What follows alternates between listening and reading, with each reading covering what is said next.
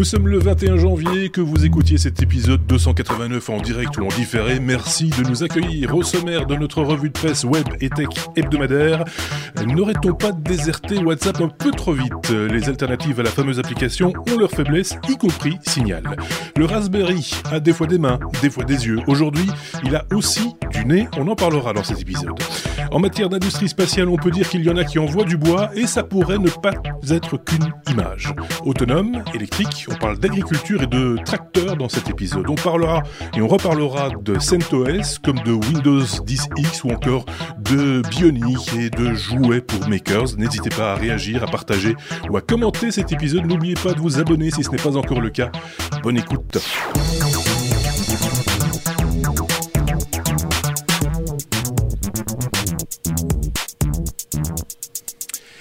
Merci de nous rejoindre une fois de plus pour un nouvel épisode des Technos. Chaque semaine, on se retrouve pour une revue de presse, je le disais, un petit peu particulière puisque euh, mes petits camarades, euh, les chroniqueurs que vous retrouvez chaque semaine et qui euh, changent de place les uns par rapport aux autres régulièrement, eh bien, ben, choisissent eux en fonction de leurs envies, de, de, de de prédilection, choisissent les, différents sujets que nous vous proposons chaque semaine. C'est le cas une fois de plus avec mes deux petits camarades. D'un côté, nous avons David en direct de Bangkok, Thaïlande, euh, mais, mais natif de Namur, euh, capitale euh, de la Wallonie, euh, où habite notre ami Benoît, qui est de l'autre côté. Euh, donc on fait le grand écart, Namur, Bangkok, ce soir, avec un petit passage par Bruxelles et par chez vous, qui nous écoutez évidemment. Ça va bien tous les deux? Un petit mot, juste comme ça, ça pour voir si, si, le son est bon? Très bien. Parfait. Euh, vous êtes quelques-uns à nous avoir laissé des messages hein, la semaine passée, des commentaires. Vous êtes nombreux à nous laisser des commentaires. Et là, c'est là que je que c'est écrit tout petit. Donc, je vais m'arracher les yeux en... en saluant Arco, Damien Vigneron, euh, Jean-Michel Cusiac, excusez-moi si j'écorche vos noms, mais c'est vraiment écrit tout petit, euh, Jean-Michel Rému, Olivier euh, Skimf, pardon, Jax, Xavier Wautier, euh, Master Ghoster, Chapi Chapeau, Angris Boy, Natacha, Nicolas Saint-Lay, 626, Nicolas Falemplein, quelque chose comme ça. Enfin bref, euh, Num V2, euh, Mohamed Mohamed, Sébastien Boireau, JF Didier, Édouard Ier, Aferneo, Pierre Laure, Éric Bourdin, euh, David euh, Regaki, ainsi que Cubignol. J'espère que j'ai pas égratigné trop, vos pseudonymes. Je vais y arriver. Mais c'est vraiment, je, je ferai je ferai pas la même bêtise la prochaine fois. C'est promis. J'ai choisi de le mettre à droite sur mon écran de droite pour une fois, et, et c'est pas la même configuration que l'autre écran. C'est comme ça hein, quand on devient un petit peu euh, mi miro, il se passe des choses comme ça, euh, c'est des fois un petit peu euh, gênant. Qu'est-ce que je voulais vous dire? Donc votre semaine s'est bien passée, les petits gars. Il y a du monde, ou un, comment ça, il y a un petit peu de monde dans le chat sur sur Twitch. Vous le savez, ces épisodes sont enregistrés dans les conditions du direct avec des gens qui regardent le direct et qui commentent euh, ou qui discutent entre eux hein, euh, tranquillement sur le chat durant l'enregistrement. On sera l'écho si on a un petit peu le temps et si ma vue si j'arrive à, à là c'est un petit peu plus grand quand même. Enfin si, si, j'y arrive on, parlera un petit peu de ce que vous nous racontez sur le chat et on, y fera euh, référence. Je vais y arriver hein. voilà les journées sont un petit peu longues. Ces temps-ci on est tous un petit peu euh, amortis. En tout cas c'est mon cas vous avez vraiment rien à dire, les gars. Mais ici, euh, bonne année, hein. C'est juste. Parce qu'on ne s'est pas encore vu. Non, cette année, on s'était pas, on s'est pas encore vu, euh, ni avec euh, David d'ailleurs. Hein, euh, ça, ça, ça s'est passé comment en Thaïlande la, la, la nouvelle année? C'était calme, j'imagine? Le nouvel an était calme dans le sens qu'ils ont euh, tout bloqué le 30 au soir. Euh, on a quand même pu réveillonner, mais tous les événements en plein air ont été annulés euh, la veille. D'accord. Et le 2 janvier, après le nouvel an, après que tout le monde ait bien fêté, ben là, ça a été confinement et ferme, fermeture de tous les commerces non essentiels. voilà. Donc, où, où qu'on soit sur la planète, en fait, c'est le schéma est le même. Hein. C'est juste le calendrier qui varie un tout petit peu d'un pays à l'autre, mais on sent que la tendance reste malheureusement à, à celle-là confinement, déconfinement, reconfinement, déconfinement. Voilà. Oui, et la tolérance surtout. Et, et la tolérance. Et voilà, c'est ça. Euh, on parle vaccin chez vous ou pas il... On parle de vaccin, mais ça ne sera pas avant la deuxième moitié de l'année. D'accord. Et ici, euh, on confine quand on a euh, 100 cas pour le pays, pour un pays Oui. de, de la population de la France. Euh, Oui. C'est pas, on n'est pas sur les mêmes normes, c'est pas les mêmes. Euh, non. c'est pas les mêmes tolérances. C'est de ça dont on, dont on parlait. Ok, bon, ben si vous le voulez bien, du coup, je propose qu'on entame directement la BCDR. C'est parti. La lettre B comme euh, bionique, c'est David qui s'y colle justement pour euh, parler de, bah, cornet artificiel. Il me semble que ça avait déjà été évoqué il y a, pas mal de temps dans un épisode euh, précédent. On, on, en est où? Ça avance manifestement puisque tu nous en parles. Oui, donc c'est une start-up israélienne qui a euh, effectué pour la première fois une euh, transplantation d'une cornée artificielle. Euh, dans le passé, il y a eu il y a eu quelques essais qui ont été faits, parce que c'est évidemment pas quelque chose qui qui est sorti du jour au lendemain, mmh. mais c'est une nouvelle technologie qui est basée avec une toile en nanostructure qui s'intègre dans les tissus oculaires Mhm. Euh, et ça a permis de, de, faire retrouver euh, la vision à un patient de 78 ans qui avait perdu la vue depuis une dizaine d'années. D'accord. Alors, euh, ils ont déjà prévu une dizaine de patients supplémentaires euh, pour les essais suivants. Mhm. Euh, ces patients sont des personnes qui sont soit aveugles ou soit qui ont euh, pas de possibilité de greffe ou dont la greffe a échoué. Parce qu'il faut savoir que euh, une greffe de cornée implique une compatibilité et tous des problèmes de, de, de rejet. Ouais. Donc c'est un c'est un grand pas en avant pour pour les personnes malvoyantes et pour la bionique, pour l'intégration de d'organes artificiels dans le corps humain moi, ça m'impressionne toujours. Hein, quand dès le moment où on fait rentrer comme ça un, appareil, on peut dire ça, hein, c'est un appareil euh, dans, le corps humain et qu'il est accepté par le corps humain, ne serait-ce que déjà le cœur artificiel, par exemple. Moi, je trouve ça chaque fois euh, euh, très très bluffant et, assez incroyable les avancées qu'on peut avoir. Alors la vue, en plus, là, je sais pas ce que tu en penses, Benoît, mais on touche quand même à, à quelque chose. Enfin, moi, chaque fois qu'on parle de l'œil, de la vue, et qu'on dit qu'on va approcher de cet œil, hein, ne serait-ce qu'un bistouri moi déjà, je suis en panique. Donc, euh, je sais pas ce que tu en penses, mais.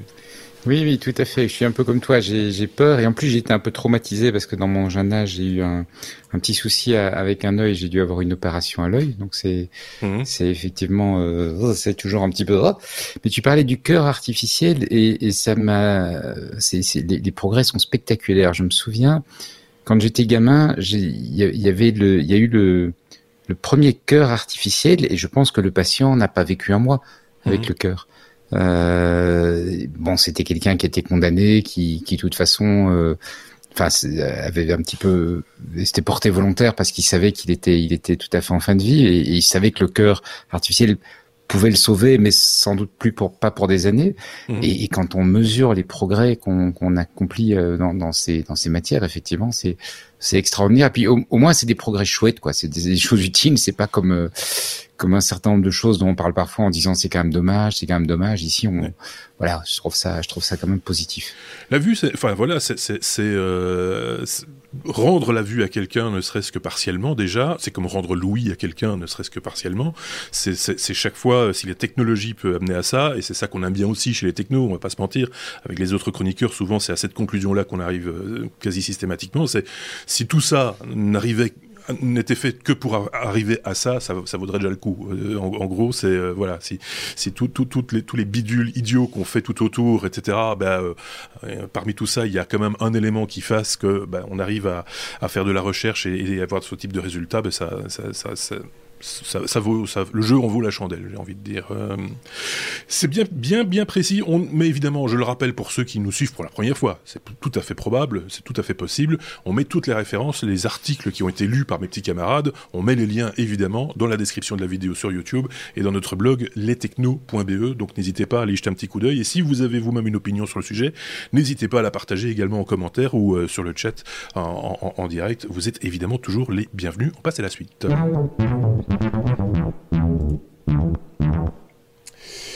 Du bois. B comme bois. c'est, euh, toujours dans les, dans les sujets choisis par Benoît, il y a toujours un petit côté nature. Hein euh, il faut, faut, faut, le reconnaître. Alors, des fois, c'est parce qu'il va nous parler de bouffe.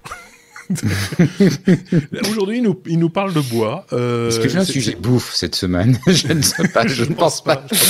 euh, mais donc, il y a un sujet bois, par contre. Il faut que je trouve. Euh, il y a un sujet végétal. Un sujet bouffe.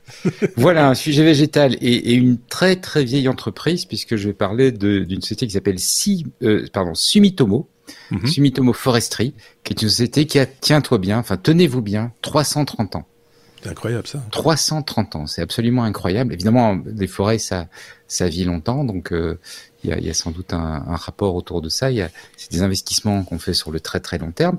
Et cette société s'est associée à l'université de Kyoto mmh. et euh, à l'astronaute japonais euh, Takayo Dai, Dai, Doi. Bon, si quelqu'un sait comment ça se prononce, merci, de, de clarifier. Euh, bref, ils se sont associés pour euh, construire un satellite en bois. Alors ça paraît un peu rigolo. Moi j'ai vu ça, j'ai fait exactement comme toi. J'ai rigolé en disant oh quel. Mais en fait c'est pas c'est pas bête du tout parce que on, on a on, commence à avoir un vrai problème de pollution spatiale. Euh, 60% des, des satellites qui sont euh, qui ont été lancés et qui orbitent toujours autour de la Terre ne servent plus et donc ils sont des déchets en fait qui orbitent autour de la Terre. On sait qu'il y a un certain nombre de, de, solutions maintenant qui veulent lancer des des constellation très importante avec de très grands nombres de petits satellites, mais en très grand nombre. Encore dernièrement, euh, Starlink, hein, le, les, 60, satellites supplémentaires lancés par SpaceX. Euh, voilà, exactement. Et donc euh, la question, c'est qu'est-ce qu'on fait de ces déchets en fait? Et la, la réflexion, c'est de se dire, avec un matériau qui pourrait résister à l'espace et qui serait adapté au, voyage spatial et qui serait adapté à toutes les contraintes là, mais qui, euh, au bout d'un certain temps, ben, se dégraderait, soit euh, parce que voilà dans l'espace il va il va finir par euh, par se dégrader, soit dans la rentrée dans l'atmosphère, parce que les satellites quand ils rentrent dans l'atmosphère ils prennent feu, mmh. ils se détruisent, mais en fait apparemment ce faisant ils rejettent énormément de polluants. Le bois, quand il brûle, bah, il fait des cendres et puis c'est pas très gênant. Et donc l'objectif, c'est de, de, construire un satellite avec autant de bois que possible, peut-être que les circuits électroniques seront pas en bois, mais le maximum de composants en bois, en bois qui bien sûr aura été traité, adapté. Euh, enfin, c'est la recherche, c'est l'objet de la recherche, c'est de trouver mmh. comment adapter ce matériau à, à, l'exploitation spatiale pour que derrière, quand le satellite est en fin de vie, eh bien, qu'il soit tout aussi efficace quand il fonctionne, mais qu'il quand il est en fin de vie, il soit moins polluant, il soit moins un, un détritus qui nous empeste depuis l'espace. C'est plutôt, moi, je trouve une assez chouette idée, et je trouve aussi formidable de voir comme des des, des, des, des matériaux euh, traditionnels comme ça euh, mhm. peuvent être emmenés ainsi dans des dans des espaces nouveaux.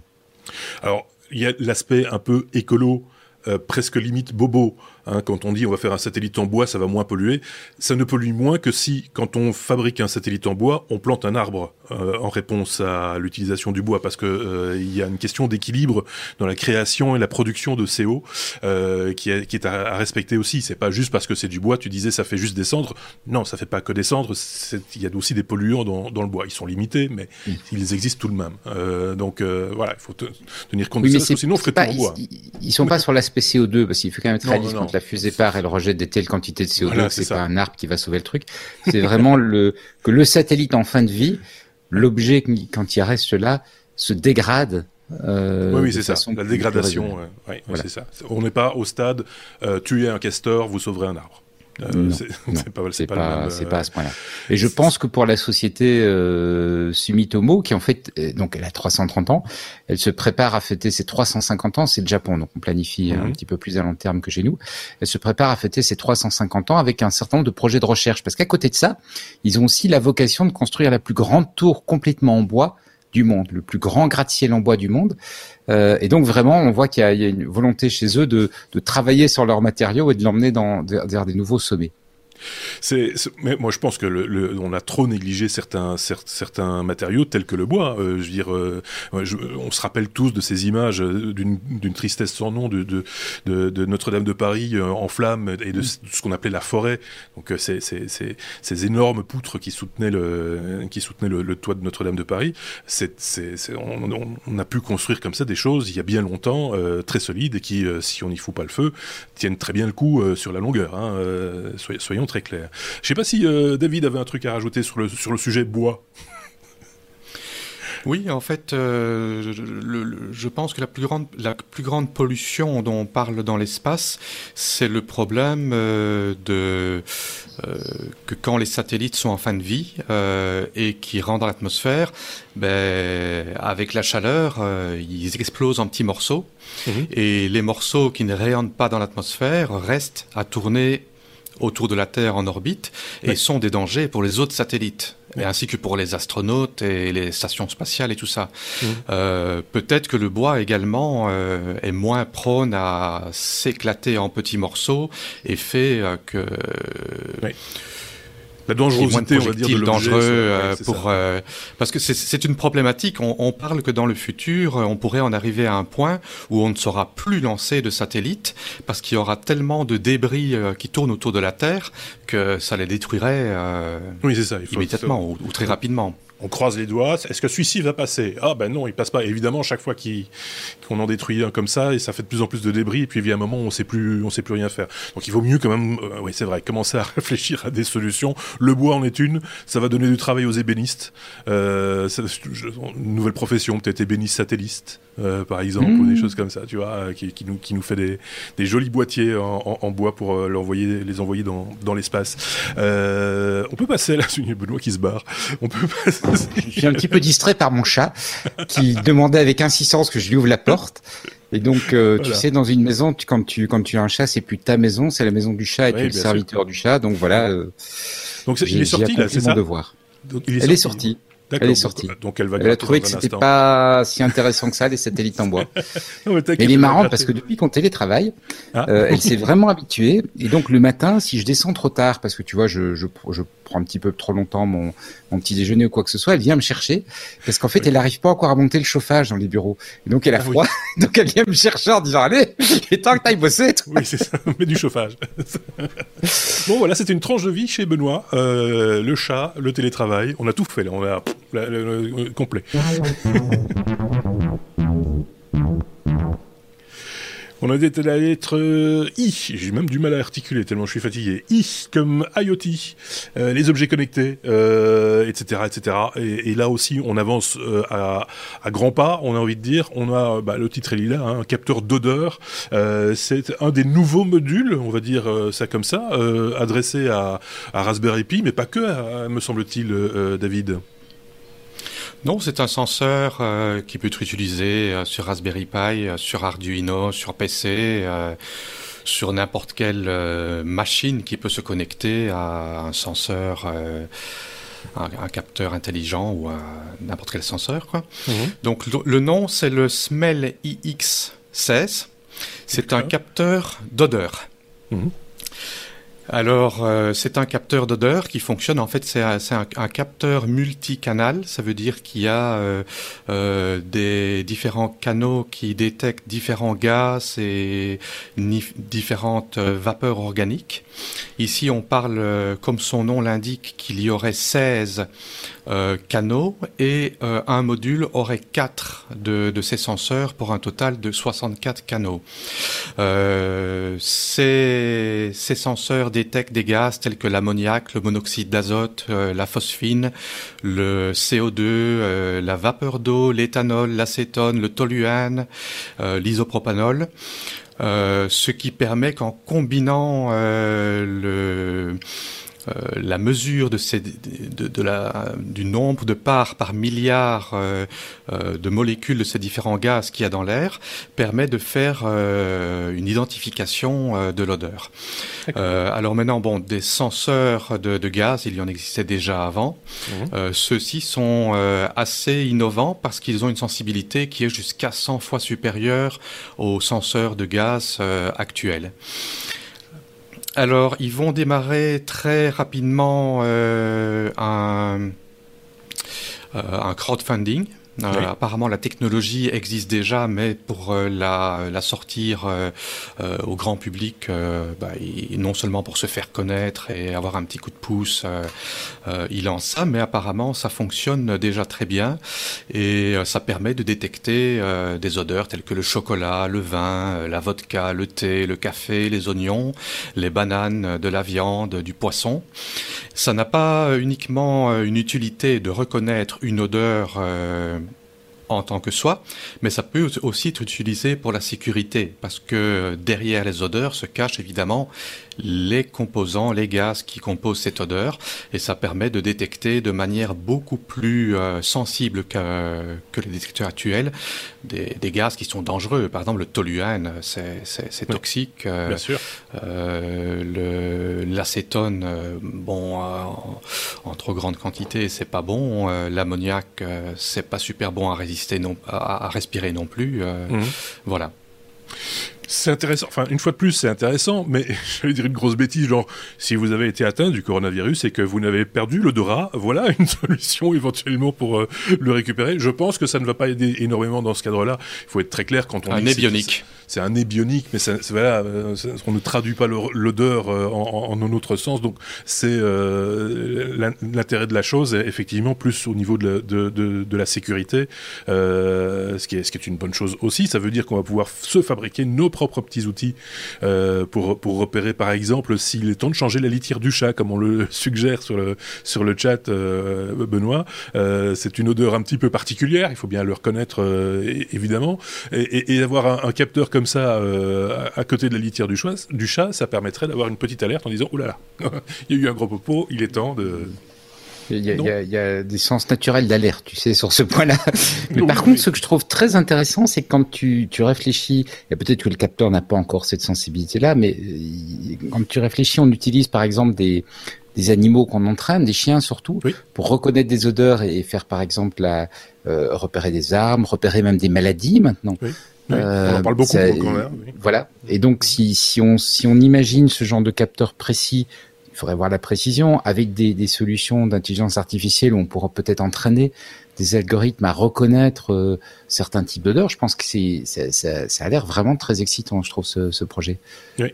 Alors après, sans le chat. Euh, sans, sans, sans, le chat. Après, bon, il faut, faut, voir si la, la, quantité de, de molécules dans l'air nécessaire à ce que le, le capteur l'identifie. Ça dépend aussi, voilà. Parce que tu disais, oui, on va, on va le sentir nous-mêmes, l'histoire de la litière du chat, mais peut-être que si le capteur sûr que oui. Si tu as un chat, tu, tu devrais savoir oui, que mais, ça. Mais si le capteur est très très sensible, peut-être qu'il le repérera un petit peu avant toi. Donc, il gagnera un mm -hmm. tout petit peu de temps.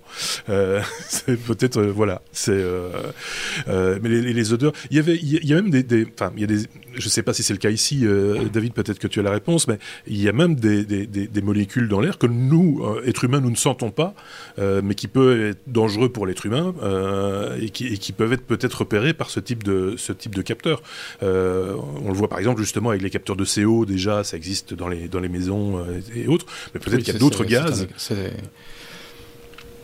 C'est un bon exemple, le, le CO, ouais. c'est ouais. un gaz qui n'a pas d'odeur et qui, ouais. qui, est mortel. Euh, le nombre de personnes qui mmh. meurent chaque année euh, euh, d'intoxication au CO, ce n'est pas rien. Il Faute d'entretien. D'autres gaz également qui qui sont aussi sans odeur, comme ça, euh, je n'en ai pas comme ça sous la main. Euh... Alors je me suis laissé dire, ça me vient maintenant à l'esprit, je me suis laissé dire qu'on fabriquait des capteurs, enfin pas d'odeur, mais de, de, gaz particuliers pour les camping-caristes. Euh, pour, bah, paraît-il que dans certaines régions, euh, on peut se faire attaquer ou endormir pendant, endormir pendant son sommeil, en tout cas assommer entre guillemets par, un, par le biais d'un gaz pendant son sommeil et se faire dévaliser, euh, et que donc on a, on a créé des, des, des détecteurs. C'est le fameux gaz hilarant comme on l'appelle, mais qui ne fait pas nécessairement rire, mais qui fait aussi peut-être un peu dormir. Et donc euh, on assomme un petit peu les gens avec un, avec un, un, gaz parce qu'il y avait évidemment des, fenêtres ouvertes, des lanterneaux, des machins, etc. Et donc ce, ce détecteur peut mettre en, en alerte les occupants qui, euh, qui peuvent être peut-être soumis à une, une attaque de ce genre-là. J'avais lu ça euh, quelque part. Si vous, de votre côté, vous avez des exemples de ce que l'on peut faire avec le, ce, nez artificiel, ce renifleur, bah, n'hésitez pas à nous le faire savoir. Il euh, y a peut-être de, de, bonnes idées à sortir de là aussi. Tu voulais rajouter un truc peut-être, ou l'un de vous voulait rajouter un truc, je ne sais pas. Non, bah, je voulais dire oui. que, en fait, euh, détecter une solution anormale. Donc, à partir du moment où on détecte toute une série de gaz et qu'on qu fait des mesures euh, régulières, on sait euh, dans quelle norme se trouve la normale. Et dès qu'il y a quelque chose qui sort de la normale, euh, on peut éventuellement donner une alerte et euh, qu'il y ait une vérification manuelle qui oui. soit faite. Quel que soit le gaz d'ailleurs. Euh, voilà, quel, ouais, quel que soit le gaz, parce que ça, ça, peut indiquer qu'il y, a, euh, qu'il y a un souci. Et, dans, dans, les usines, ça peut détecter des fuites, des fuites de différents produits chimiques. Et si l'équilibre habituel n'est pas n'est pas maintenu, dès qu'il y a un déséquilibre, comme tu le disais, dans le dans l'ambiance, on va dire, bah, là, alerte, attention, il, y a, il se passe un truc, il, il va falloir faire quelques quelques petites vérifications. Oui, c'est une bonne idée aussi. On peut passer peut-être à, la suite, sauf si quelqu'un nous laisse un message avec des réseaux de neurones, euh, intelligence artificielle, on devrait arriver à de l'identification euh, performante. Oui, pourquoi pas. Euh, effectivement, c'est ce qu'on nous dit sur le, sur le chat de, Twitch. J'aime bien dire chat du Twitch. On est à la lettre M. Pour M pourquoi d'ailleurs. Mécanica. De quoi s'agit-il Benoît Benoît, tu vas nous expliquer ça. Voilà, c'est une société belge qui lance, euh, qui va bientôt lancer. Donc on reste un peu dans, dans les deux thématiques précédentes puisqu'on va reparler de bois et on va reparler de, de crowdfunding qui va arriver tout bientôt. C'est une société belge qui va bientôt lancer un crowdfunding pour une CNC euh, nouvelle avec un, un certain nombre d'atouts euh, qui s'appellera l'Evo. Euh, qui est une qui est une grande CNC. Donc le petit modèle euh, fait des de, tête c'est 60 sur 60. Le grand modèle fait à peu près un mètre pour la coupe. Donc ça permet de faire des des, des, des meubles, des choses comme ça. On est quand même sur une taille euh, tout à fait correcte. Le la société fournit déjà des des CNC. Euh, mais là, ils ont voulu repenser. juste pour ceux qui savent pas ce que c'est CNC, c'est l'acronyme. Pardon, oui, excuse-moi. C'est une imprimante, euh, en faisant très simple, c'est une imprimante 3D, ce que je pense tout le monde connaît, mais qui, au lieu d'ajouter de la matière, l'enlève. Et donc le, le, principe, en fait, sur le fond, c'est pas tout à fait correct ce que je dis, parce qu'une imprimante 3D est une machine CNC, c'est-à-dire mmh. c'est une machine contrôlée par un ordinateur qui va pouvoir se déplacer dans trois directions, hein, euh, avant, arrière, gauche, droite, euh, au bas, et euh, au moins, parce qu'il y en a qui font quatre directions, il y en a qui peuvent faire tourner des pièces et tout, mhm. on va rester simple, et euh, qui à partir de là, bah, la question c'est qu'est-ce qu'on met sur le, bras qui se déplace. Mhm. Euh, et généralement, quand on parle d'une CNC euh, tout court, ce qu'on met sur le bras qui se déplace, euh, c'est une, une fraise qui tourne et qui va du coup abraser de la matière. Et donc, ça te permet de, de graver euh, du plastique, de graver du, du métal, mais surtout de graver du bois en fait. Et donc, ça te permet de, de, faire des meubles avec des formes un petit peu intéressantes, des formes un petit peu particulières. Ça te permet de graver des, des petits dessins, des images, etc. dessus. Il y a pas mal de, de, CNC qui sont capables de graver du bois, qui sont également capables de prendre un petit laser et qui du coup te permettent de faire des, des annotations ah ou des textes dessus. Voilà. Pour résumer très très brièvement. Donc Mechanica fabrique ça, ils fabriquent ce genre d'objet et euh, ils ont euh, revu complètement leurs produits et ils vont lancer tout bientôt en Kickstarter leur nouveau produit qui s'appellera l'Evo. Evo parce que évolutive. Donc ça sera euh, un modèle qui va, on va choisir la, taille que, l'on souhaite, et puis au fil du temps, ils vont apporter des améliorations. Donc comme la plupart des CNC, euh, on va dire, je vais dire grand public parce que c'est quand même un, produit d'un mètre, enfin qui fait des découpes d'un mètre sur un mètre, ça coûte quand même un certain prix, et donc c'est quand même pas euh, quelque chose qu'on va s'acheter sur un coup de tête, mais comme la plupart des CNC qui sont abordables, achetables par un bricoleur et, qu'on peut imaginer de trouver dans un atelier euh, familial et pas nécessairement dans une entreprise, euh, elle, elle, fonctionne avec des poulies, elle fonctionne avec des roues, ce qui est bien, mais ce qui est un petit peu moins précis. Et donc, par exemple, il prévoit des kits de mise à jour qui permettront de remplacer certains des composants par des, des, vis qui sont plus précises, des vis pilotées par, euh, par un petit moteur. Voilà, un exemple d'évolution qui est prévu. Le, la fraise, ils pourront la faire évoluer. Un point assez intéressant dans le produit, c'est que le, la, machine est autonome. Il faut savoir que la plupart de CNC, par rapport, par opposition par exemple aux, imprimantes 3D, euh, ont besoin d'être connectés à un PC qui les pilote. Donc ça veut dire que un, il faut un PC Windows, qui est pas très chouette. Deux, il faut le connecter à la machine et le laisser connecter. Et, et, en fait, il, alors on peut prendre une machine très bas de gamme. Hein. Euh, on peut même aller se racheter un, parce que c'est pas très demandeur, mais ça veut dire qu'il faut voilà une machine, il faut quand même faire des mises à jour d'OS, il faut quand même faire tout ça. Ici, ils installent euh, sur une sur une carte euh, simplement le logiciel de pilotage de la de la CNC et puis c'est terminé. Donc on, on fait ces modèles évidemment sur son Mac ou sur sur une autre machine euh, et puis on exporte le modèle vers la CNC qui va après générer les instructions et, et se piloter de façon autonome. Comme une imprimante 3D en fait, hein c'est un peu le, même principe. Euh, tout à fait, tout à fait, tout à fait. Alors, les mises en garde classiques, puisqu'il va s'agir d'un Kickstarter, bah euh, ils annoncent une date, ils vont pas la tenir. ils vont prendre au moins six mois de retard, peut-être deux ans. Euh, ce qui veut dire qu'il est possible que sur ces deux ans, il y ait des produits plus intéressants qui sortent et vous regretterez d'avoir mis l'argent dedans. Faut juste le savoir. Ça ne veut pas dire que je suis pas du tout en train de vouloir dégoûter les gens. Je parle juste d'expérience. Le crowdfunding, c'est vraiment bien. Moi, j'en ai fait beaucoup. Je trouve que c'est vraiment chouette. Mais il faut pas le faire en se disant chic, c'est une manière d'avoir un produit moins cher. C'est pas ça. Chic, c'est une manière d'aider une entreprise à réaliser un projet innovant, intéressant et chouette. Et on a en bénéfice le fait qu'au bout d'un certain temps, ben, on va recevoir un produit à un prix souvent effectivement intéressant. Mais il faut vraiment pas le faire en se disant tiens, euh, je vais euh, je vais avoir le, le, truc. Et deuxièmement, même si le risque est plus faible ici puisque la société existe déjà, produit déjà, etc. On a toujours le risque que le produit ne soit jamais délivré. Et donc en fait, bon, on a mis l'argent et puis on ne l'aille pas. Oui. Un beau jouet en tout cas. Hein. C'est, euh, on, a, on a une idée, tu l'as dit, ou j'ai peut-être raté ça, ce qui m'étonnerait très fort, une idée de ce que ça coûte, ça, ça Alors, Ils ont annoncé les, les prix, euh, donc ils, ils, annonceront pour la, la 650 sur 650 de surface de travail, elle sera en super early bird, donc les, premières, les premiers achats à 1610 euros. Euh, ce qui est une réduction de 1000 euros par rapport au prix de vente qu'ils prévoient et la, la, version de 1 mètre sur 1 mètre sera à 2150 euros. Sachant que ça, c'est vraiment les super early bird, donc il y aura que 20 machines disponibles pour euh, à ce prix-là. Et ensuite, on va passer sur les early bird ou les, les, les prêts Kickstarter normal. Et là, on est à 2000 pour la, la plus petite, 2200 pour la plus petite. Et euh, pour les pour la plus grande, il y a, y a, un modèle intermédiaire aussi, mais pour faire simple, je le donne pas. Euh, la plus grande, elle sera au maximum à 3000 euros. Alors, vous avez la possibilité sur leur site et on va vous mettre le lien dans le dans les, les, les, le compte rendu, enfin le bref en dessous du podcast. Vous avez le, le, lien pour vous permettre. Il y a, il y a la possibilité de s'inscrire sur une liste pour recevoir un mail dès que le Kickstarter est ah, activé et espérer être dans les 20 premiers. Ok, c'est dommage que Picaboo, qui est un, de nos chroniqueurs maintenant et qui est euh, ce qu'on appelle un makers, n'est pas n'est pas là avec nous euh, ou, disponible sur euh, sur le chat. J'aurais voulu avoir son opinion sur le sujet, mais je sais que que David lui-même c'est c'est quand même un bricolo aussi. Hein, euh, on, a déjà parlé maintes fois imprimante 3D avec toi, David. alors déjà, il faut avoir l'usage de ce type de machine. Tu me diras, mais est-ce que c'est le genre de le genre d'initiative qui te qui, te donne des idées, qui voilà, qui, qui, qui t'inspire quelque part? Bah, disons que mécaniquement, c'est, euh, ce n'est pas nouveau dans le sens non. que les CNC existent déjà depuis longtemps, euh, les imprimantes 3D, euh, dans le monde professionnel, euh, euh, les, les, les, les, CNC de grande taille qui usinent les pièces euh, en aluminium, même des pièces en acier et tout ça.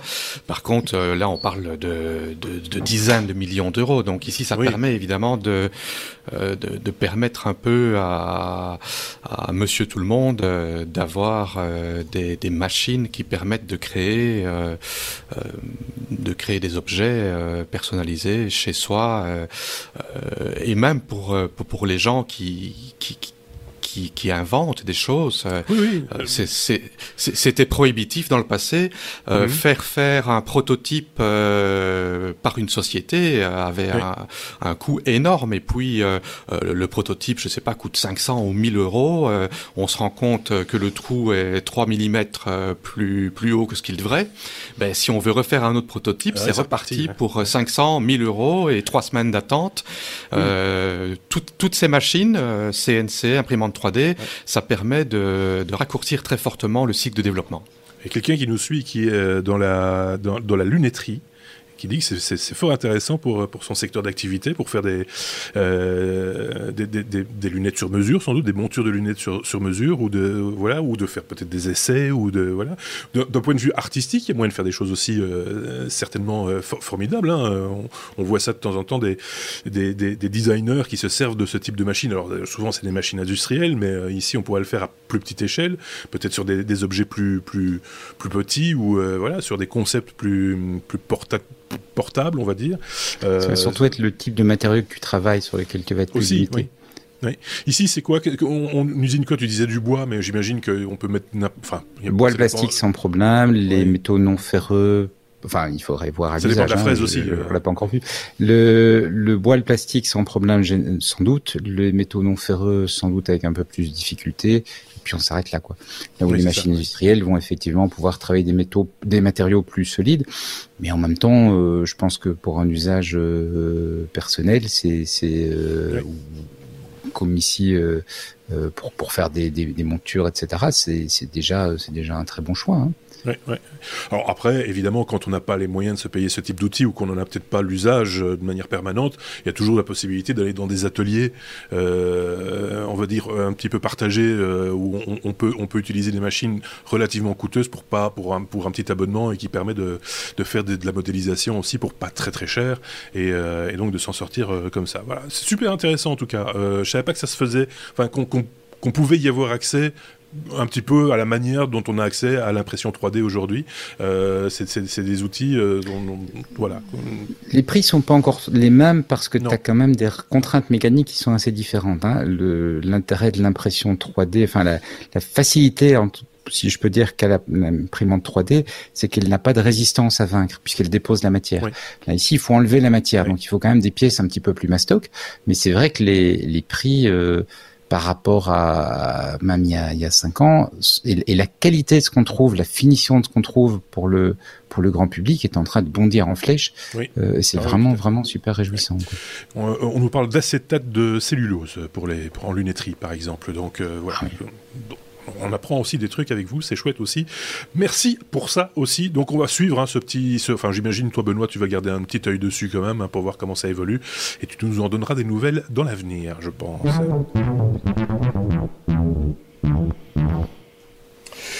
On parle de, de, véhicules autonomes, mais pas n'importe quel véhicule autonome. Euh, Monarch, c'est un tracteur électrique et autonome, euh, dont tu vas nous parler, Benoît. Alors ça me fait un petit peu sourire parce qu'on parle beaucoup, enfin en tout cas il y a une tendance, est-ce que c'est parce que c'est dans l'air du temps, etc. On parle de, des néo-autonomistes, tu vois, des gens qui, euh, qui, qui, qui, qui, se construisent une maison autonome et qui, qui reviennent un peu à la nature et se cultivent, euh, se fabriquent leur propre nourriture, cultivent des, des légumes, etc. Quand on parle d'autonomie et d'électrique, on est un peu dans le même concept, sauf que là, on est vraiment de la, dans de la haute technologie. Donc de quoi, enfin j'imagine que tu vas nous expliquer en quoi celui-ci est particulier Alors, ben d'abord, il est électrique. Et puis ensuite, c'est un tracteur. Donc, c'est un véhicule euh, utilitaire, évidemment. c'est un, véhicule utilitaire, évidemment. Et, et c'est vrai, quand on parle de véhicule électrique, souvent on pense aux véhicules du quotidien, mais là, on est sur un, sur un, sur un produit clairement utilitaire. J'ai pour euh, suivre la news, je me suis renseigné cet après-midi sur les, les, le secteur des tracteurs électriques et c'est assez passionnant.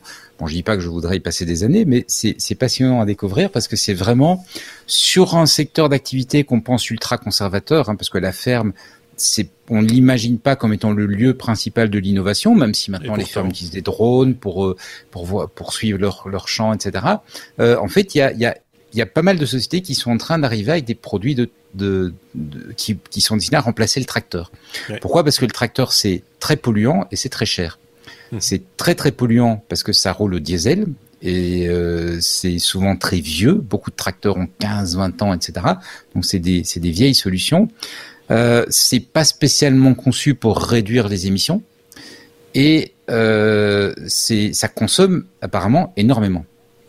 Donc l'idée évidemment de passer sur l'électrique, c'est que puis on accepte qu'on a les, les, les, mêmes besoins d'assistance euh, du, du, travail du fermier, mais ça lui permet d'avoir des, des, moyens de, de, de, de, travailler avec une énergie qui peut être plus propre, parce qu'en fait, beaucoup de fermes ont de grands toits sur lesquels elles peuvent mettre de grandes quantités de panneaux solaires, ou ont de grandes quantités de déchets euh, biodégradables avec lesquels elles peuvent faire du gaz, avec lesquels elles peuvent faire de l'électricité. Mhm. Et donc, c'est une manière de valoriser le compost quelque part qui était une autre manière de valoriser le compost qu'on utilisait avant pour faire des engrais. On peut toujours le faire évidemment, mais on peut aussi en extraire des gaz et à partir de là, en fait, quelque part, aller dans un cycle, dans un cycle qui s'avère plus vertueux.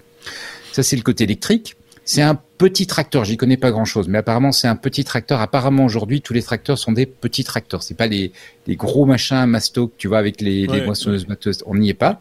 Mais par contre ils annoncent euh, beaucoup plus de couple qu'un tracteur de la même taille. Parce qu'il faut savoir qu'un tracteur, ça, ça c'est bouger, mais ça c'est aussi alimenter des outils. Donc euh, il y, a, y, a, différents outils qu'on met dessus. Non, mais j'ai découvert tout ça. Moi, la prise, mon malin. La, Exactement. La prise de force, hein, c'est vrai. Exactement. Et donc apparemment, parce qu'on est en électrique, on a beaucoup beaucoup plus de couples. Et on a un commentaire disant qu'effectivement euh, il y a des, des LED pour faire futurisme, mais c'est aussi euh, pas uniquement pour faire futuriste, c'est aussi le côté autonome. C'est aussi parce que l'idée, c'est que le tracteur est intelligent il est intelligent parce qu'il récupère des données sur ce qui se passe et parce qu'il est capable de, de, se conduire tout seul, de façon autonome.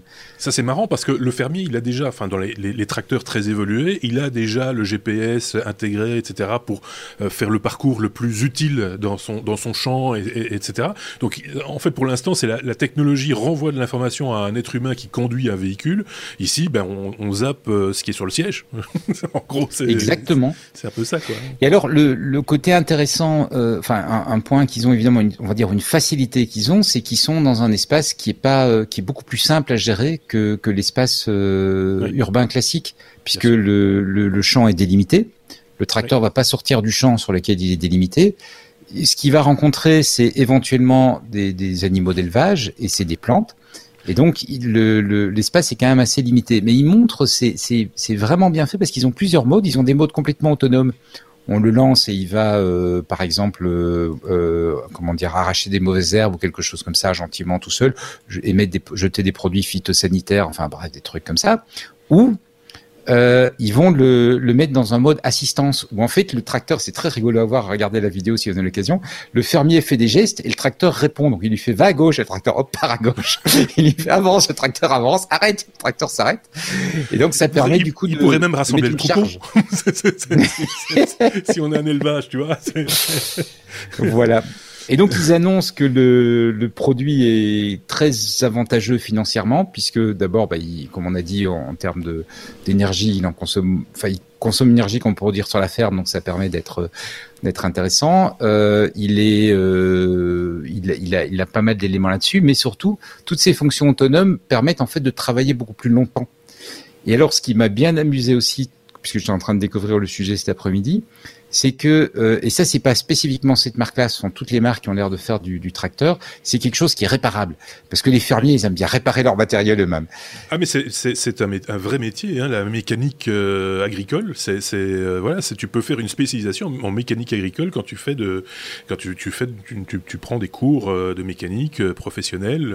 oui, ça fait partie parce que c'est très spécifique, avec des outils très spécifiques et avec aussi des contraintes de sécurité particulières. Hein. on est quand même devant des grosses machines. Hein. Des, des, engins qui, pèsent plusieurs tonnes, etc. Là, c'est plus modeste, euh, ces tracteurs-là, mais je, l'idée aussi, et, les exemples qui sont donnés dans les vidéos, nous montrent un tracteur qui euh, parcourt les vignes, qui va sur. Enfin voilà, si, c'est euh, c'est pas la maçon, comme tu disais, c'est pas la moissonneuse batteuse quoi qu'on imagine, c'est pas le, le, monstre euh, jaune au milieu de au milieu du champ. Là, c'est plus le, petit tracteur d'épandage ou de traction. voilà, il est mignon en plus. Hein, ça n'a pas besoin de rouler très très vite non plus un tracteur. Hein, donc ça. Non, mais par contre, ça a besoin d'une très longue autonomie.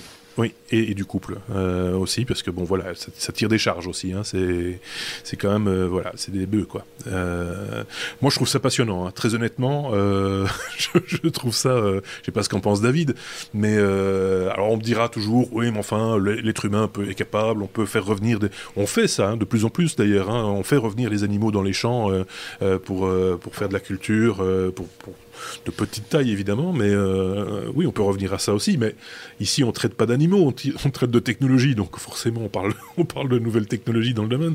David, un avis, une opinion bah, techniquement, c'est très intéressant. Euh, c'est un peu comme tout ce qui est euh, drone, euh, euh les, les, les, aspirateurs autonomes de maison euh, qui, qui eux doivent détecter les obstacles en plus. Les, il y avait des tondeuses autonomes qu'on avait vu à un moment qu'on n'entend plus vraiment parler. c'est vraiment chouette. Je suis tombé sur une émission il n'y a pas tellement longtemps sur une chaîne spécialisée dans le bricolage et ils faisaient des comparatifs de 12 tondeuses automatiques, robotiques pour, pour, pour le jardin. C'est c'est un vrai marché dont s'est emparé d'ailleurs les, fabricants historiques de tondeuses, mais de tondeuses à main. Ben, ils se sont emparés de ce marché de la, tondeuse robotisée en passant par des marques connues comme Bosch ou, ou autres. Mais voilà, il y a un marché pour ça aussi que l'on fréquente moins nous, sans doute. Il hein, faut être, faut être honnête aussi, clairement.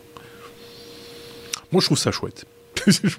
J'en veux un pour mon anniversaire. Et, sur, la vidéo, ce que je trouve intéressant quand on le voit parcourir les vignes, c'est que le fait que ça soit électrique et que ça ne dégage pas euh, ah, des gaz euh, toxiques, euh, ça a quand même un petit plus pour pour les gens qui produisent du vin ou quelque chose comme ça. Qui, je veux dire, d'un côté on fait de l'agriculture bio, mais de l'autre côté, si le tracteur qui passe dans l'agriculture brûle de diesel et, dégage des gaz, c'est un petit peu triste.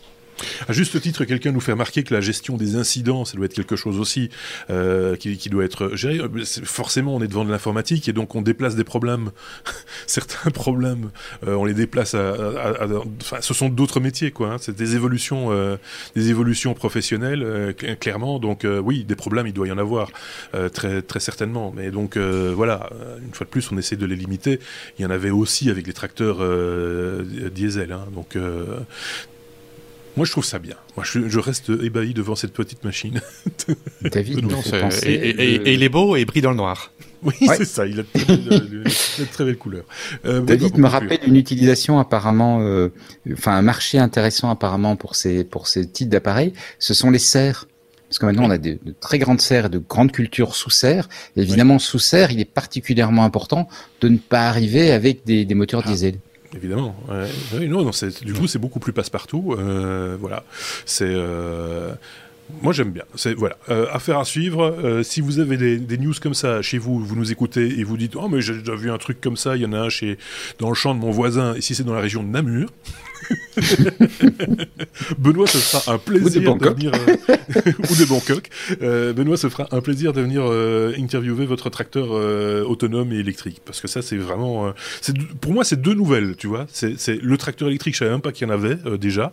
J'imagine que des, des, petites machines pour transporter des caddies électriques et des choses comme ça, ça on sait bien mais mais le tracteur électrique ça je ne savais pas et autonome en plus. C'est deux informations en une. Merci beaucoup pour celle-là. Ça s'appelle Monarch. N, la lettre N comme euh, Netflix, alors que je dois arrêter mon tracteur, parce que sinon je vais pas m'en sortir. On parle de Netflix euh, et des chiffres, hein, qui, les, chiffres Netflix. tu l'as intitulé la roue de la fortune, c'est un, un, peu ça. on est dans la démesure. C'est parce que j'ai combiné trois nouvelles en une, euh, trois nouvelles euh, de la semaine. Voilà. Euh, la roue de la fortune, en fait, parce que Netflix a testé une fonctionnalité les derniers mois qui permet de faire un choix aléatoire d'un film parce que les gens se plaignaient de passer un temps incroyable à scroller pour essayer de trouver un film qui les intéresse et ils appellent ça le shuffle play. Euh, donc c'est un peu comme une roue euh, où, on, où, on, tombe au hasard sur un film. Et parfois, ben oui, euh, euh, parfois c'est bien de ne pas devoir avoir à choisir. Oui, c'est ça, tout à fait. Et puis, et puis, il y a aussi cet aspect découverte, un petit peu, euh, voilà, même si on se doute que derrière, il va y avoir quelques petits algorithmes qui vont te faire des propositions qui vont quand même dans le sens de ce que tu as l'habitude de consommer. Hein, euh, je suppose, en tout cas, ce serait, ce serait malin euh, pour le coup. Oui, et puis ce qu'il y a, c'est qu'il propose beaucoup de choses euh, qu'on a déjà vues.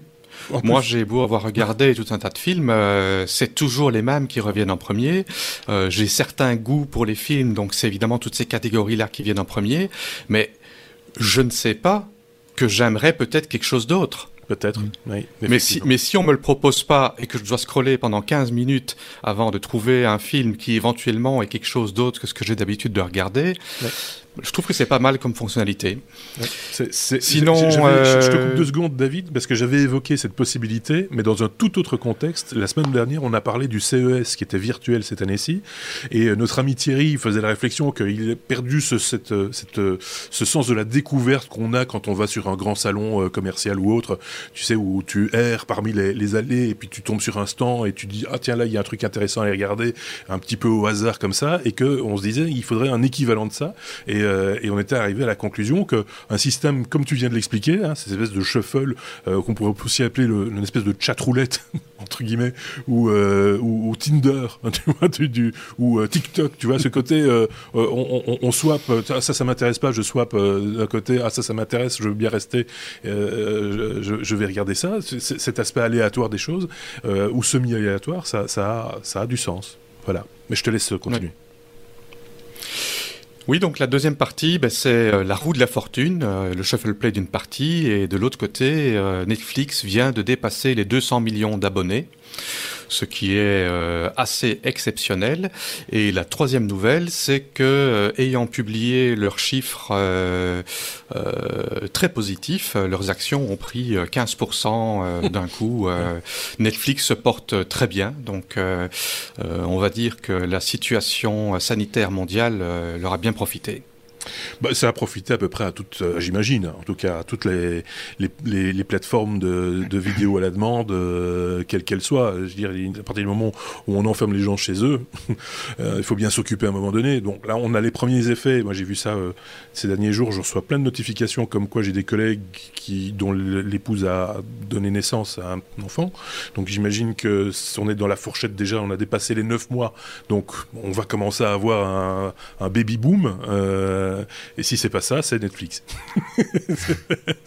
Donc on va pouvoir savoir bientôt si vous avez des couples d'amis qui a regardé la télé et qui n'a pas regardé la télé. En gros, c'est un peu ça l'idée. Et la troisième news euh, qui va avec euh, tout ça, David? Mais c'était la troisième, les 15% ah, d'actions, donc le shuffle play, les 200 millions de clients et les résultats hors proportion qui ont fait monter les actions l'un ou l'autre, ou l'un et l'autre, je ne sais pas, euh, vous avez consommé plus de télévision, enfin de grand écran, on va dire ça comme ça, euh, ces, dix derniers mois? Benoît, peut-être pour commencer Non, pas du tout.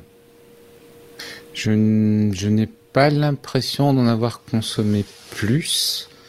Euh, peut-être que c'est une non, j'ai pas l'impression que j'en ai consommé plus, mais mais j'aime bien, euh, j'aime bien. Enfin, on a un abonnement Netflix, un abonnement Disney Plus, et on aime bien regarder. Euh, on a Prime aussi parce que on a Prime pour les livraisons et du coup t'as Prime vidéo. Ouais.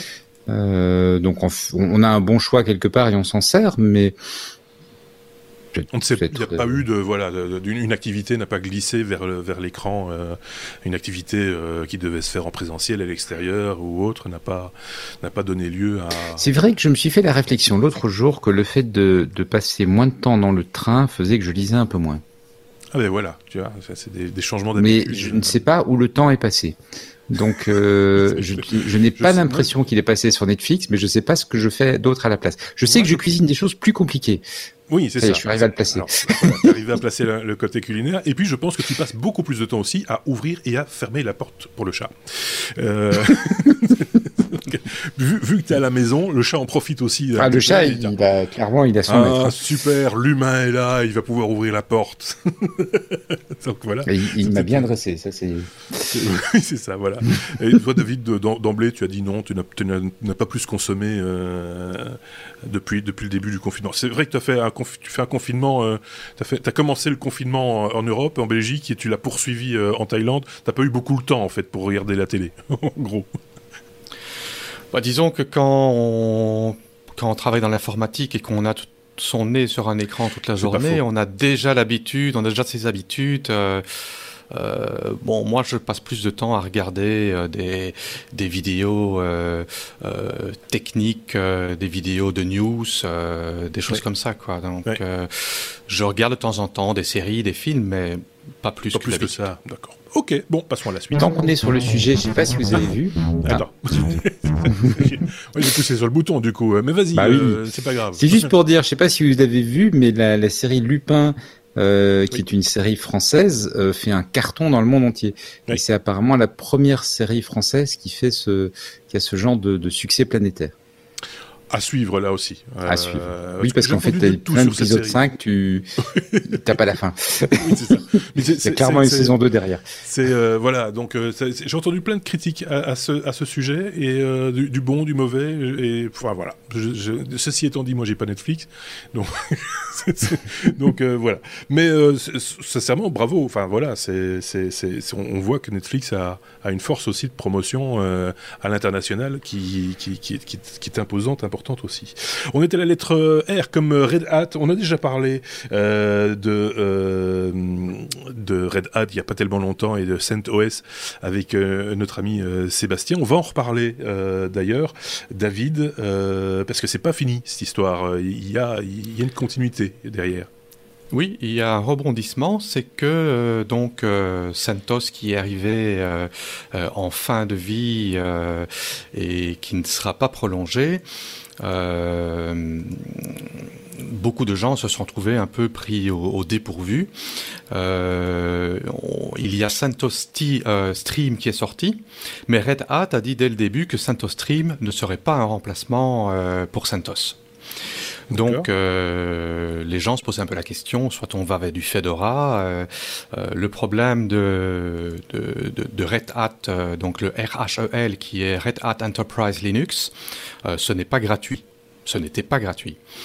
Euh, il y avait un, un, programme pour les développeurs pour pouvoir avoir euh, une licence de développeur, mais pour une société, euh, bon, entre utiliser CentOS sur un serveur ou Red Hat, ça a un coût différent. Et là maintenant, ils ont annoncé que Red Hat Enterprise Linux sera gratuit, sera gratuit jusqu'à 16 machines en production donc euh, en production, donc des sociétés qui ont des serveurs en production, ils ont le droit d'avoir 16 machines euh, gratuitement. Alors euh, évidemment, je me suis jeté directement sur le site de Red Hat pour avoir ma licence et j'ai pas trouvé parce qu'en fait c'est à partir du 1er février. D'accord. Il va falloir patienter un tout petit peu. Mais on sent que tu es dans les starting blocks, c'est bien. Euh, il a le doigt sur la souris, il attend. Euh... Et par en production, ça veut dire des machines qui servent euh, du contenu ou ça, ou ça inclut aussi, par exemple, les machines de développement? Ça inclut les machines de développement, mais quand il parle de production, il parle de machines qui sont utilisées par des sociétés euh, commercialement. Hmm. D'accord. Donc, euh, pour faire tourner des, des, sites web, faire tourner des, des, services euh, de, de, manière non développement, mais de manière euh, en production. Quoi. Donc, il faut faire preuve d'honnêteté pour le coup, en plus. Ben, ça déjà avant, je veux dire, ce, les sociétés qui, qui, qui, voulaient ne pas payer les licences, il y a toujours moyen. Maintenant, c'est une histoire quand, quand, on fait du professionnel, il faut rester professionnel. Voilà. Quand on est dans le, dans, dans le développement, euh, ben, il faut penser que euh, nous, en tant que développeurs, euh, ben, on doit gagner notre vie.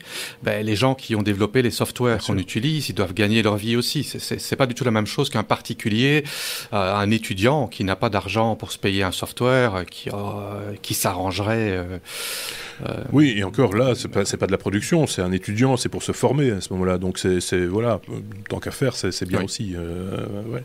Euh, oui, chouette. bonne nouvelle quelque part. je sais pas ce qu'en pense Benoît. C'est un peu l'usage toi de CentOS ou pas aussi.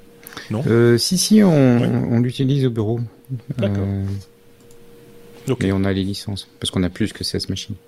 Ah, ça, voilà, c'est comme ça. il faut, mettre la main à la poche. Ok, bon, ben, passons à la suite du coup.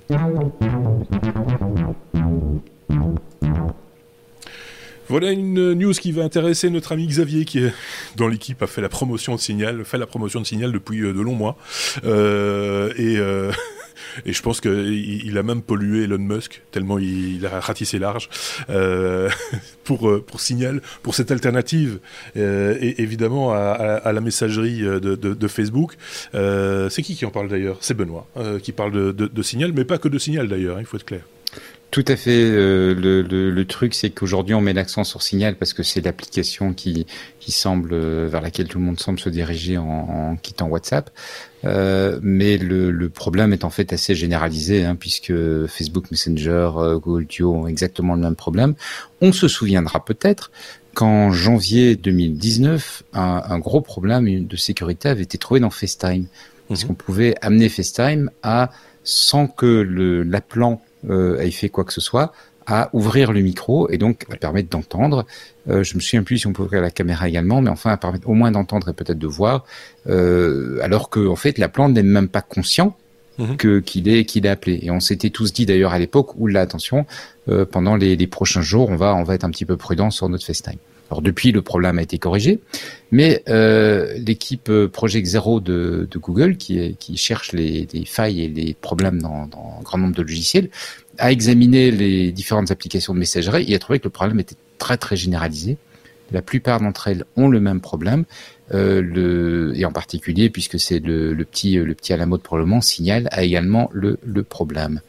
Euh, et donc ben voilà, faut ça, ça montre que euh, peut-être pas une mauvaise idée de quitter WhatsApp vu, l'évolution. je pense que c'est même plutôt une bonne idée de quitter WhatsApp vu l'évolution de ces, de, de, ces conditions et vu les, les, problèmes autour de la vie privée que, que ça entraîne. Mais par contre, malheureusement, bah, ça, ça met la lumière sur les autres applications et donc euh, il va y avoir plus d'utilisateurs, donc plus de pirates qui vont être tentés et donc il est urgent que ce genre de, de travail pour voir si elles n'ont pas euh, des failles de sécurité se, se mette en place. Oui, effectivement. Euh, alors quand on dit euh, c'est pas plus mal euh, de, quitter WhatsApp, etc. Ça fait bouger les lignes aussi. Hein. C'est pas juste, c'est pas du, bête boycott ou la peur d'être espionné ou nécessairement. C'est aussi de dire bah, bah, à ces, grandes boîtes comme Facebook et autres, bah, ne faites pas n'importe quoi parce que la sanction elle est, relativement rapide et le public ne s'y trompe pas. D'ailleurs, Facebook a fait une petite, petite marche arrière en disant on va pas appliquer ces, ces nouvelles, ces nouvelles, comment on appelle ça? Conditions d'utilisation. Ces conditions d'utilisation, on va pas les appliquer aussi rapidement que ça, on va attendre encore un petit peu. Ils vont quand même les appliquer, ils vont réécrire le texte d'une autre manière, mais ils les appliqueront à un moment ou à un autre. De, de, de, de toute façon, c'est l'intention. Ils y vont, donc euh, voilà. Mais, euh, mais euh, on ne vous oblige pas effectivement à, à, quitter WhatsApp si vous avez envie de rester chez WhatsApp. C'est tout ce qu'on dit simplement, et on n'est pas les seuls à le dire. C'est à un moment donné, on joue avec nos données personnelles. On peut aussi nous faire un petit signe en disant, écoutez, euh, s'il y a des alternatives, en tout cas, on peut aussi euh, se rebiffer et, euh, et dire euh, on n'est pas d'accord et, et c'est une forme de manifestation. Voilà. À, dans les, à dans les trucs. Dans les trucs amusants autour de ça, je sais pas si vous avez vu, Microsoft appelle tout le monde à passer sur Skype. Oui. Vous vous souvenez Skype? Oui. On a enregistré pendant très longtemps sur Skype. Oui. Euh, et en fait, Microsoft dit mais passez sur Skype, n'allez pas sur Signal. Oui, c'est normal. C'est hein. assez rigolo. C'est de bonne guerre. Ouais. Donc euh, oui, c'est de bonne guerre, mais en même temps. Et puis on a euh, sans doute tous quelque part un compte, euh, un compte Skype qui traîne encore. Sans doute, moi, moi j'en ai encore deux. Même encore deux machines qui sont dédiées à ça. Donc, euh... mais euh, voilà, c'est pas mort. Hein. Ça, ça, ça, ça, a encore euh, son utilité. Mais voilà. Je vois des commentaires, mais je n'arrive pas à les lire. Le problème, c'est que mon avis, la gestion des incidents. Non, ça c'était là tantôt. mais on sait bien que ces services. Oui. Mais on sait bien et que puis ça s'arrête là. Ah, c'est bizarre. Donc, n'oblige pas à quitter WhatsApp, on demande juste d'installer Signal pour rester en contact avec ceux qui ont supprimé WhatsApp. Oui, aussi pas, c'est pas faux, c'est pas faux du tout. Euh, voilà, parce que c'est vrai que on en avait parlé d'ailleurs la semaine dernière, me semble-t-il. Euh, je ne sais plus si c'était en, en, enregistrement ou si c'était en off, mais c'est vrai que c'est difficile de faire passer, de changer les habitudes de, de ses contacts aussi. Moi, je le vois chaque fois que j'ouvre Signal, je, je, tombe, je vois des contacts supplémentaires. Euh, ils, ils, arrivent euh, au, fur, au fur et à mesure. Euh, donc euh, voilà, c'est là aussi, j'ai envie de dire affaire à suivre. On verra bien qui va, qui va gagner à un moment donné. Mais je trouve que c'est pas, c'est vraiment pas malsain du tout d'avoir plusieurs applications euh, différentes et de pouvoir passer de l'une à l'autre sans pour autant euh, être des geeks euh, et s'assommer avec avec de l'IRC ou du ou, des, ou, des, ou, des, vieilleries de genre là, quoi. Tu vois. Mais de toute façon, il me semble qu'on a toujours changé d'application de messagerie tous les trois ou quatre ans. Hein. Je sais pas si tu te souviens d'ICQ. Oui, je sais pas si tu te souviens, euh, tout le monde utilisait IM, ça la, le, la solution d'AOL. Enfin voilà, c'est bah oui, effectivement, tout le monde a utilisé une époque et puis brusquement on est passé ailleurs et puis oui, hop, on passe ailleurs. Oui, et, et, et, on se disait euh, ICQ, euh, on ne voit pas la vie sans ICQ. Euh, oui, c'était euh, c'était le truc là. génialissime. Et mmh. puis tout d'un coup, sans sans s'en rendre compte, tout le monde est passé sur MSN Messenger quasiment. Oui. Lentement. Et puis ils l'ont et puis et puis ils l'ont coupé. Et alors là, en effet, on est passé vers d'autres messageries pour rester en contact avec les gens avec qui on pourrait plus rester en contact avec Messenger, parce que ICQ existe toujours. Oui, Donc mon compte ICQ euh, d'il y a d'il y a 20 ans, euh, euh, il existe toujours quoi. Ah bah écoute, mais MSN Messenger, c'est c'est mort. N'hésite pas à me donner ton ton, ton code ICQ parce que je le mettrai en référence. Sébastien, qui fait partie de l'équipe, vous savez, il y a une page avec l'équipe et, les différents liens pour pour communiquer avec les, différents chroniqueurs de, des technos. Eh bien, le seul qui a encore une petite fleur et j'ai dû chercher pour avoir la petite fleur. à, côté des autres icônes, tu vois, et eh ben, euh, il, il, a son compte ICQ et manifestement, il fonctionne encore. J'ai encore un compte ICQ aussi, mais je, je suis désolé, j'ai perdu le mot de passe. Et ça, c'est bien embêtant, parce que je ne parle pas russe. Et en, attendant, JV Arto a fini la phrase qu'il mettait en commentaire. Donc, ah. on sait bien que ces services gratuits vivent sur le commerce de nos données. Bah oui, on le, on en parle depuis longtemps, hein, effectivement. Si on n'est pas le client, c'est forcément qu'on est le produit, quoi. Ouais, voilà, c'est ça, c'est ça l'idée. Donc, euh, donc changer de, de crèmerie euh, régulièrement, bah, ça finalement, ça, voilà, ça, ça c'est pas. Ça brouille les pistes. Ça brouille un petit peu les pistes, et puis c'est amusant de découvrir des nouvelles fonctionnalités. Tiens, ils ont fait ça comme ça, ça fonctionne mieux qu'avant, machin, etc. Voilà. On en est à la lettre euh, W, euh, W comme Windows. Euh, pour, pour le cas, pour le coup ici, Windows, Windows 10X pour tous les appareils. c'est qui qui en parle? C'est David qui nous parle de, de, de, de cette version de Windows. Oui. Donc euh, Windows 10X, ça faisait déjà un certain temps euh, que Microsoft euh, en parlait. Au début, c'était censé être un système d'exploitation pour les appareils ayant plusieurs écrans. Donc les laptops à deux écrans ou avec un écran et avec un écran qui est du côté clavier, soit mmh. un demi-écran ou même plus grand était censé quelque chose qui, soit vraiment euh, orienté vers euh, euh, ce genre d'appareil. mais apparemment, il y a une version bêta qui semble être plus ou moins finale de Windows 10X qui a été leakée.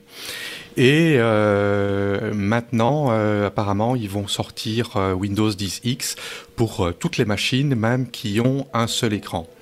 Alors, c'est un système d'exploitation qui n'est pas euh, qui, ne va pas remplacer Windows 10. Euh, c'est fort simplifié, un peu euh, style Chrome OS. On n'a pas le bouton démarrer, c'est très très épuré. il sera lancé normalement en printemps 2021, donc c'est très bientôt, mais il ne deviendra pas mainstream avant qu'il y ait une mise à jour qui, qui permettra de supporter les applications euh, Win32, qui sont les applications euh, euh, qui tournent sur, sur Windows 10. et cette mise à jour n'est pas prévue avant le premier semestre 2022. Maintenant, quelque chose qui m'a très interpellé, c'est que Microsoft a avait annoncé toujours que ce n'était pas un update pour les appareils Windows 10. Mais alors, quand on regarde l'information plus en détail, Windows 10X ne pourra pas être installé sur une machine qui n'a pas été fournie avec Windows 10X. D'accord. Il n'y aura pas il n'y aura pas d'image ISO et il n'y aura pas de possibilité de l'acheter pour un nouveau PC. Euh, donc, soit on achète une machine qui a Windows 10X d'origine, ou on ne l'a pas. Ok.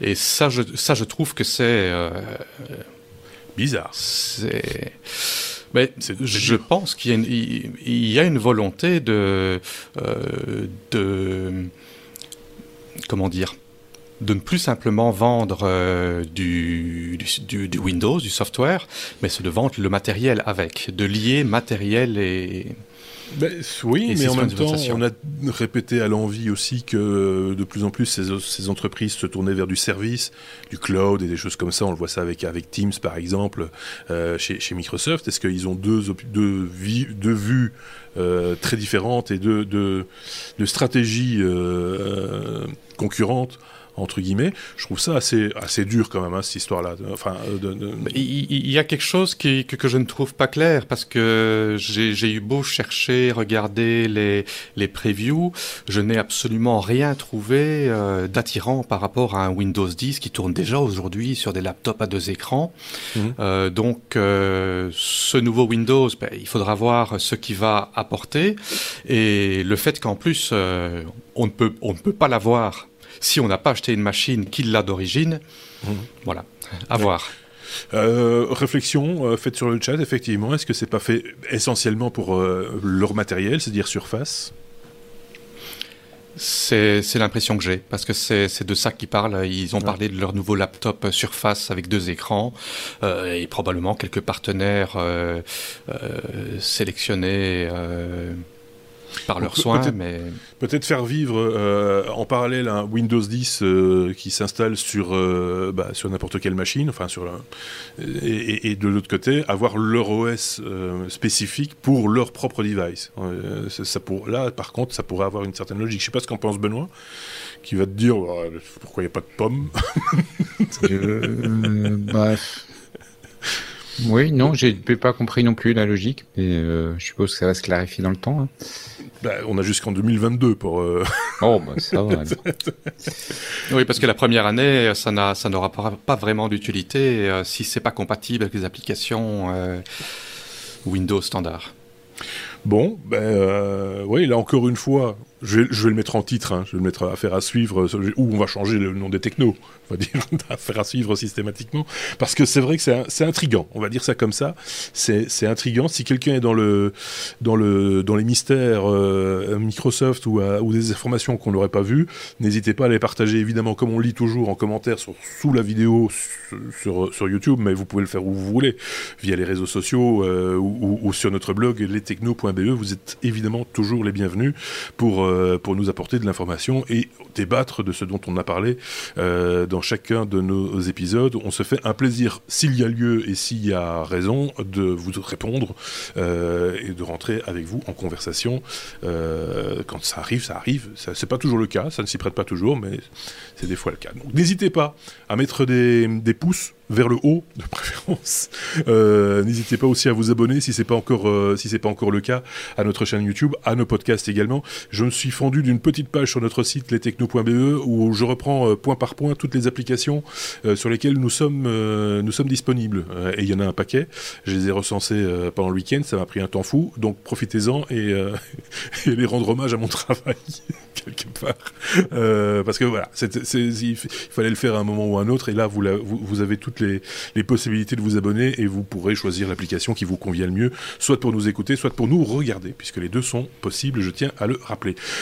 Est-ce que l'un de vous a un truc à rajouter pour sa défense, comme on a l'habitude de dire en fin d'épisode? Non? Oui? Innocent, je suis innocent. Totalement innocent. C'est pas moi, c'est le chat. David aussi. Il faudra qu'on voit sa de ces quatre euh, au, chat. Parce qu'on a, Je vais bien essayer de l'attraper si tu veux, mais elle va être de mauvaise humeur. Hein. ça, va l'énerver un tout petit peu. Euh, tu, sais quoi Je vais te mettre un lien sur. Euh, je vais te, passer un lien sur une photo sur Flickr. Ah ben voilà. Moins risqué. C'est moins risqué. C'est ça. Exactement. Parce que j'ai retrouvé tout à l'heure une, une, photo de quand elle était toute petite sur mon. Enfin bref, je, je vais te mettre ça. tu la mettras dans les. Quel était ça euh, merci à tous les deux, merci à vous de nous avoir écoutés. Euh, qu'est-ce que vous pourriez mettre en commentaire d'amusant euh, Ouais, par exemple le nom de votre chat. et n'hésitez pas à partager des photos si vous en avez sur les réseaux sociaux. Vous pouvez mettre des liens. Hein. Je validerai, vous inquiétez pas. merci de nous avoir suivis. Merci David. Merci Benoît. Et on se dit à très bientôt pour de nouvelles aventures, évidemment. Salut